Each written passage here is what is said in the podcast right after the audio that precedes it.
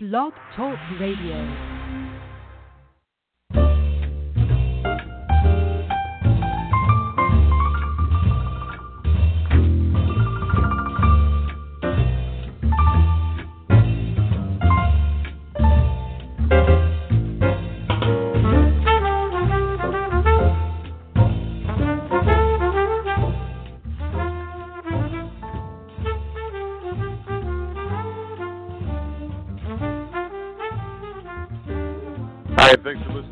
The Allen Show on the Blog Talk Radio Network, live from our studios in the nation's capital, Washington, D.C. If you'd like to be a part of the program, the number to call is 646 668 2634. 646 668 2634.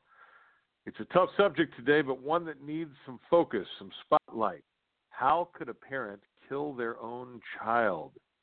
Statistics show that it's on the rise and happens far too often, not in far flung corners of the world, not in third world countries, but right here in the USA.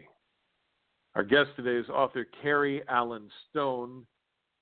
He wrote a chilling book about a subject that uh, he actually met personally, who was involved in just this such event. It's uh, the phenomenon is called filicide. The book, though, is through a mother's eyes, and we welcome Cary Allen Stone to the program.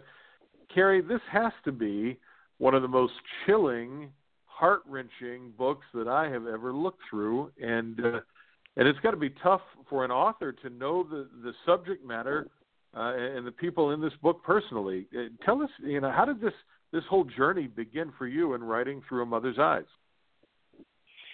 Uh, it started uh, just by uh, I was going to a, uh, uh, a health club in Orlando, Florida, and I got to become friends with Julie just by going in and out of there. She worked at the at the facility, so we would talk and off and on, nothing nothing major. Um, so I got to know her that way over about a year's time. Uh, I did walk in one day and uh, she was extremely stressed. And I'm one of those people that when somebody looks that distressed, I step up and ask what the problem is, what's wrong. And uh, that particular day, uh, I walked over to the, you know, the, the machines in the gym after I spoke to her for a little while, and I, I was rolling it around in my head. Uh, I was a uh, commercial pilot during that time, and I had a two-day trip that I had to fly. And I, while I was on, I think the stairmaster, I thought, well, you know, if she's that stressed when I get home, you know, I'll sit her down and I'll talk to her then. Well, I left for the trip. Trip went great. Came back, put my bag in the corner, sat down on a chair. It's about five o'clock in the afternoon on a Friday. I turned on the news, and I'm watching Julie being led off the scene of the, uh, led by the uh, detectives from the scene in handcuffs, and I was absolutely stunned.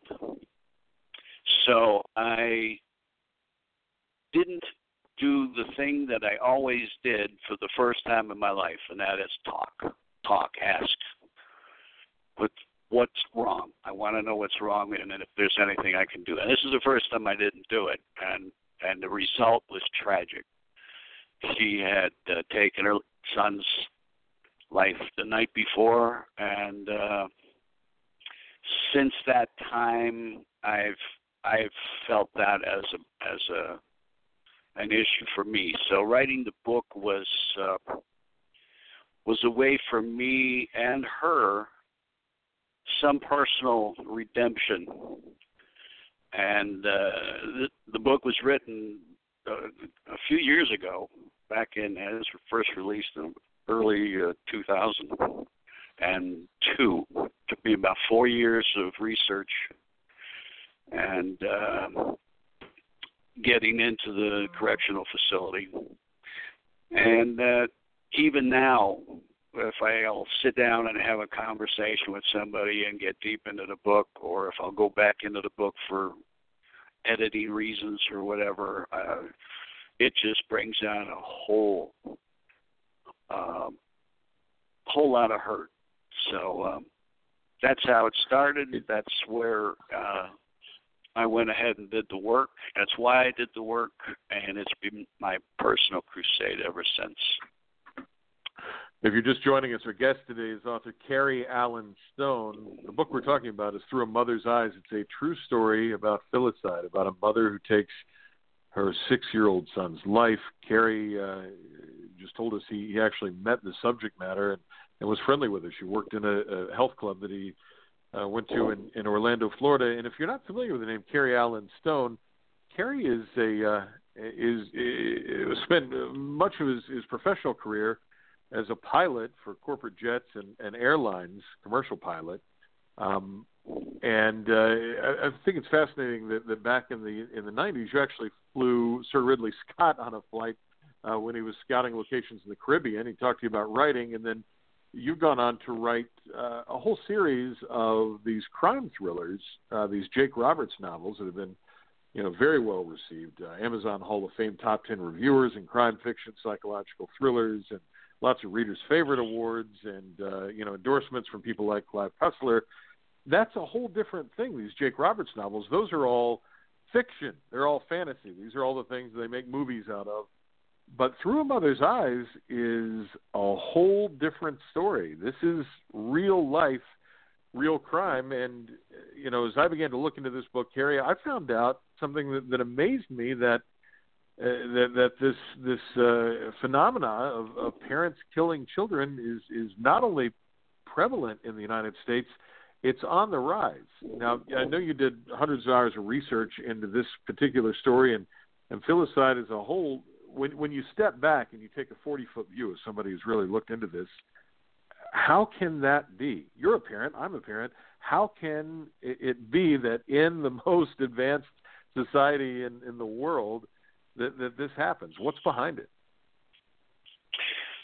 Well, two things I think are the main main problem. One that you just mentioned is technology, and technology has forced us to become uh, we don't have the contact with people like we used to. So everything's done on an internet or it's done on an iPhone. So you don't have personal contact, you don't develop a personal relationship. Isolated and you won't reach out to anybody anymore because you don't have to. The goal of the book was to make it clear that this could happen to anybody at any time anybody can get as stressed as Julie did over over the things that she went through, and Julie went through a number of things. Uh, she was actually a good study for the filicide people because usually uh, uh, someone who does this has one issue, and Julie's issues went across across the gamut. So she's actually a, a good reference when I first put the book out, I used to ask my flight attendants to read it and tell me what they thought. Or when I would meet somebody and talk about it, I'd say, uh, you know, this is the story, and, and uh, the first thing out of their mouth was, uh, you know, she should get the electric chair, or she should she should be, you know, executed, uh, lethal injection, whatever. Right. And then by the time they finished reading the book, they wanted to give her a hug.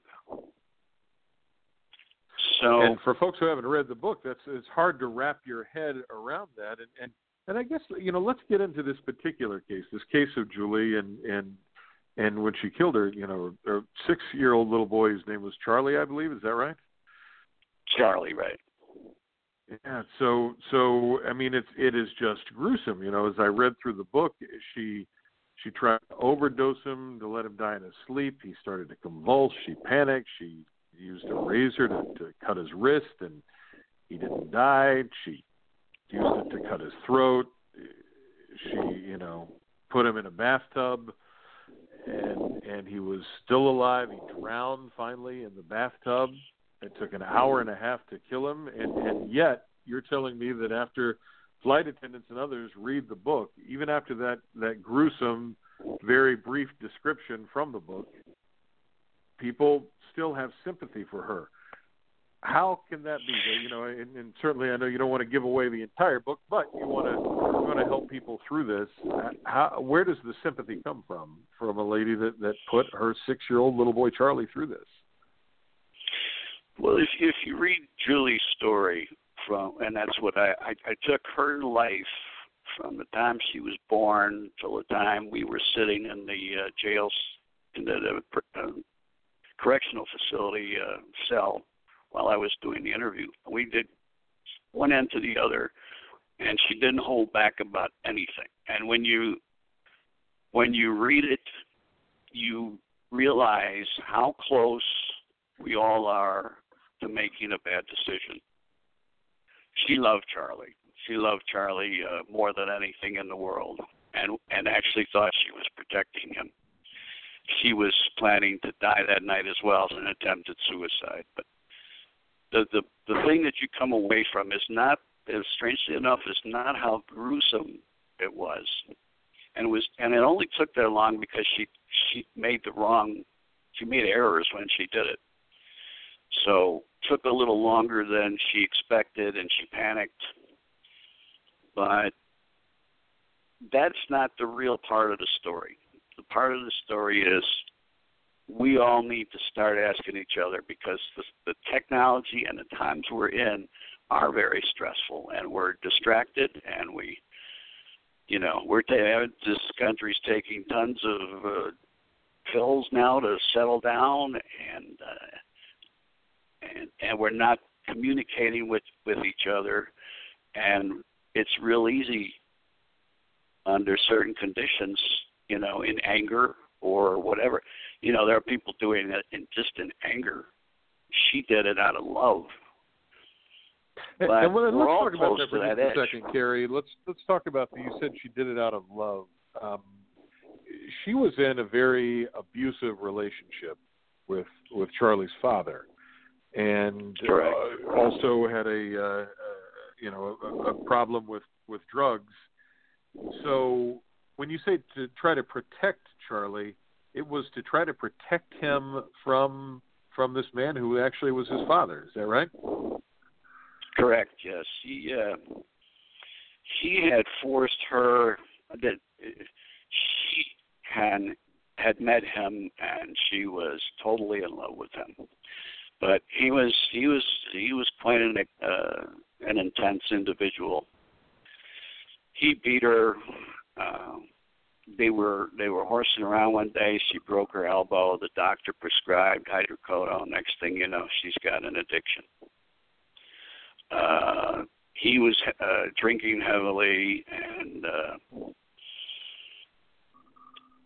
she had gotten to a point where she had been she had been arrested and convicted twice for for writing prescriptions on her own.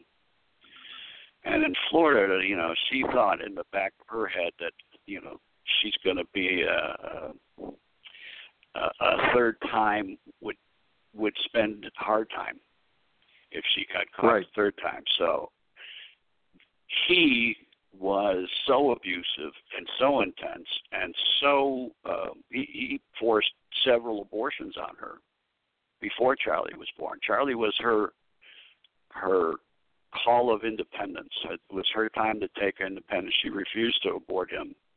And that's why she was so involved with him and so attached and so protective. Uh, for the for the women in, in these kind of relationships, they don't have the resources to fight back. And the husband had all the resources. So running away or getting the divorce or asking for help wasn't working. And she just realized, well, I'm going to have to do something, and all I can, all I have left, I'm not going to let Charlie be in his hands, and I go to jail for ten years. Uh, I can't fight him, and uh, the only option she came up with was I'm going to have to leave the planet and the world, and I'm I'm going to take Charlie, and we're going to get out of here.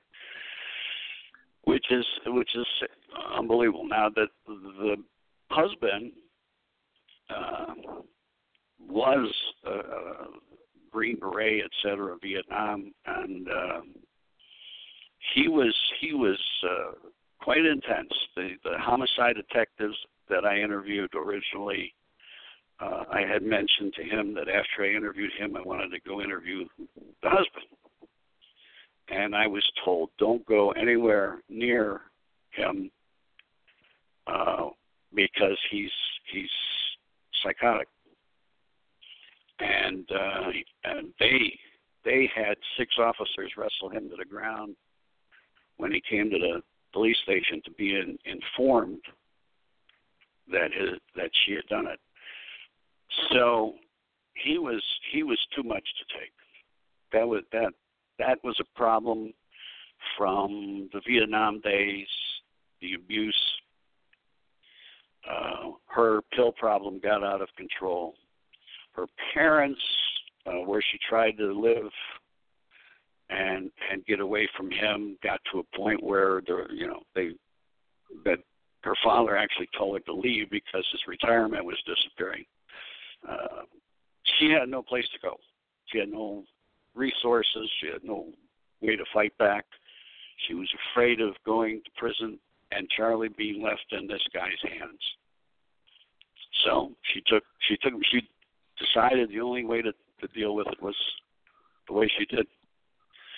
But even he, after it was over with, after after it was over, even he said uh, he's never known anybody love a child more than Julie.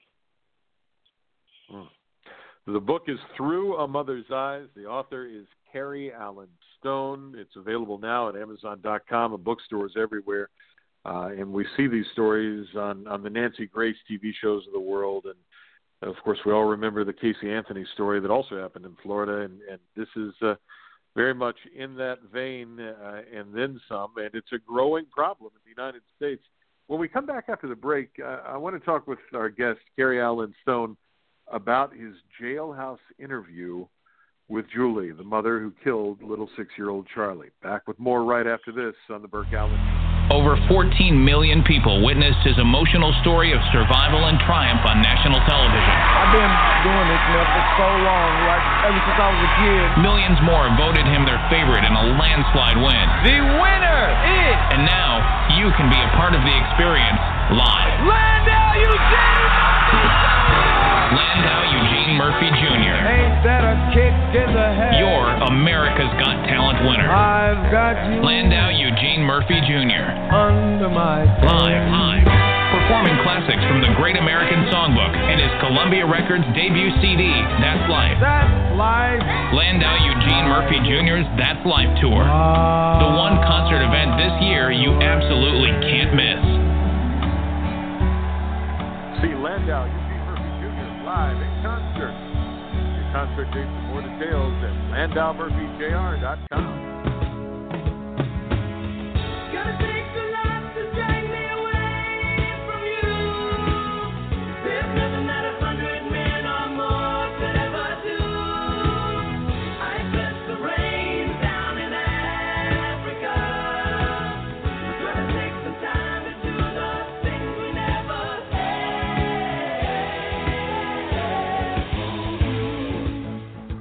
We're back on the Burke Allen Show live from Washington, D.C. The number to call 646 668 2634. Our guest today is author Cary Allen Stone. The book is Through a Mother's Eyes. Cary Allen Stone, a best selling crime writer, crime fiction novelist.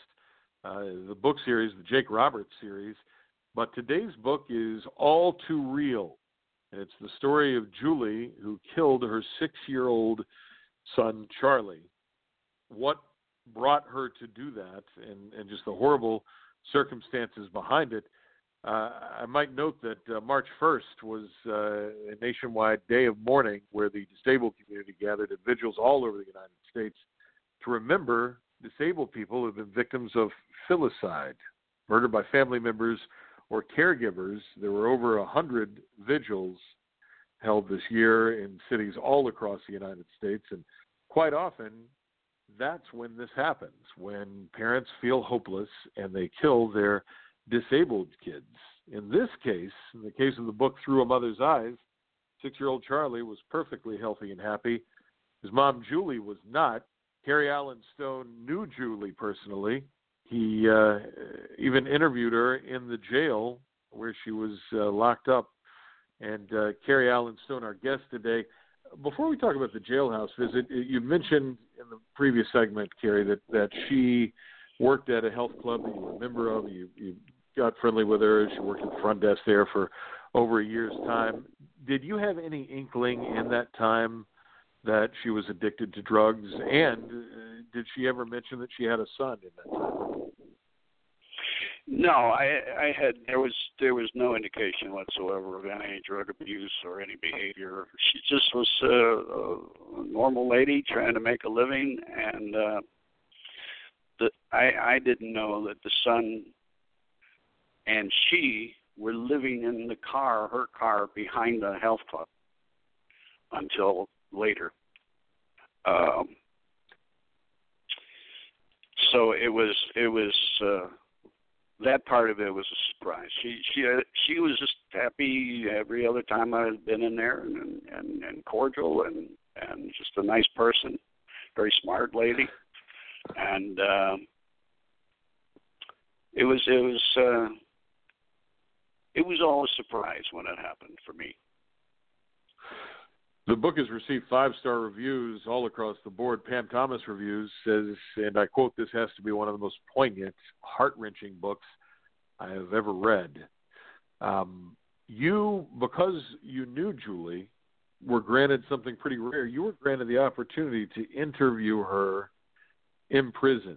So we should note, we didn't really talk about this in the last segment, that after Julie did kill her son, um, and and she of course had a, a, a prescription drug problem and had been in jail. Thought she was going to go to jail for a long time, uh, and wanted to protect her son Charlie from his very abusive father, and and that's you know why she said she did it. She was convicted of what, and how long was her sentence?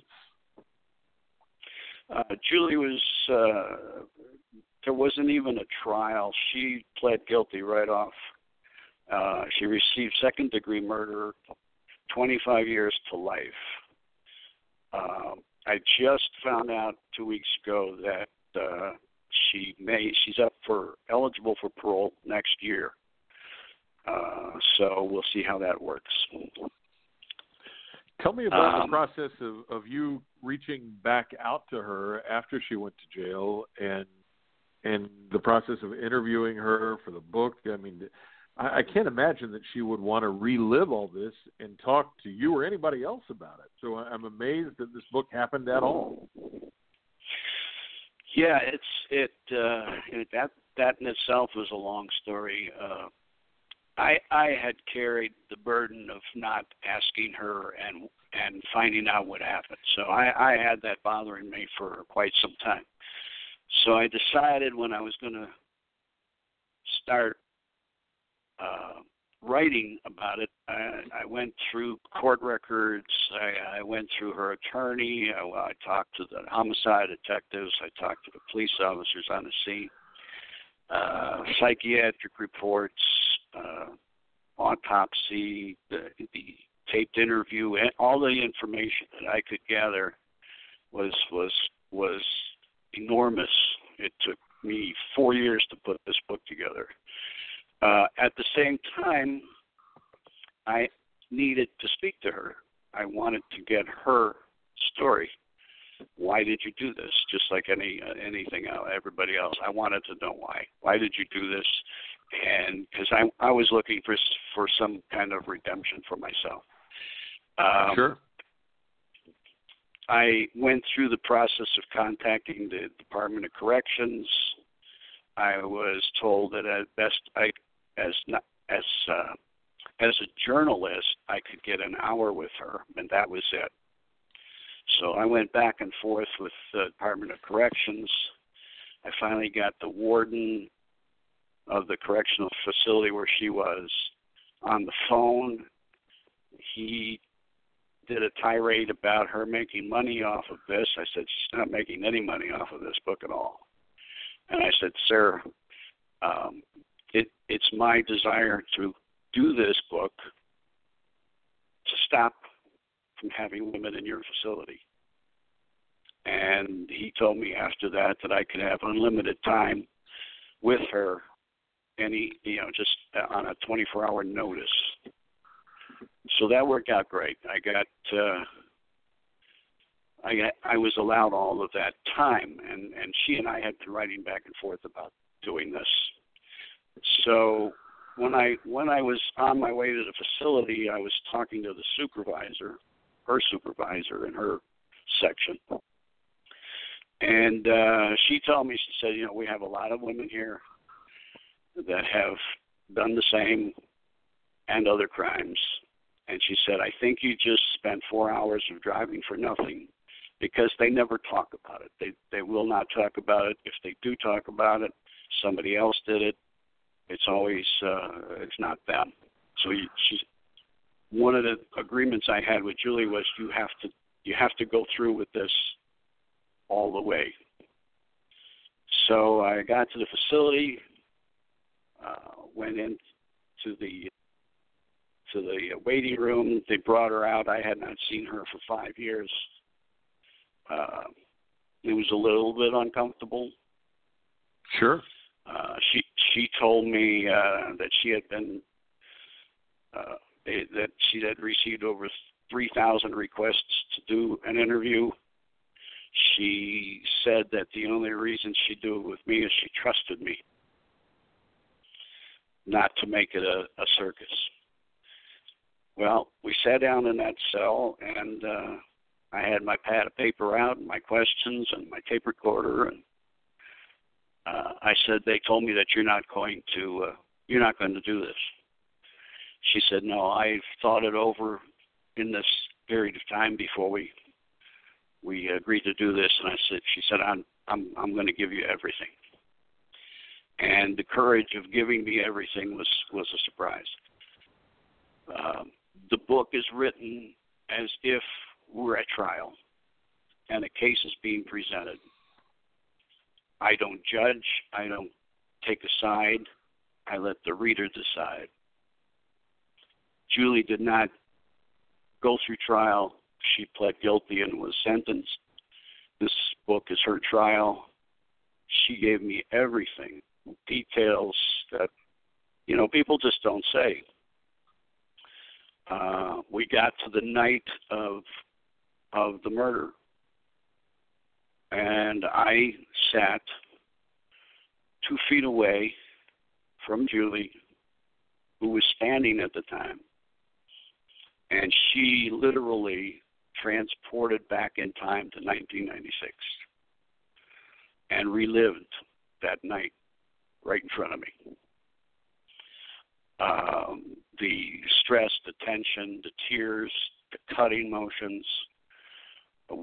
It was it was something that has stayed with me ever since, and uh, will at certain times even draw tears. It's it's a, a, an amazing story.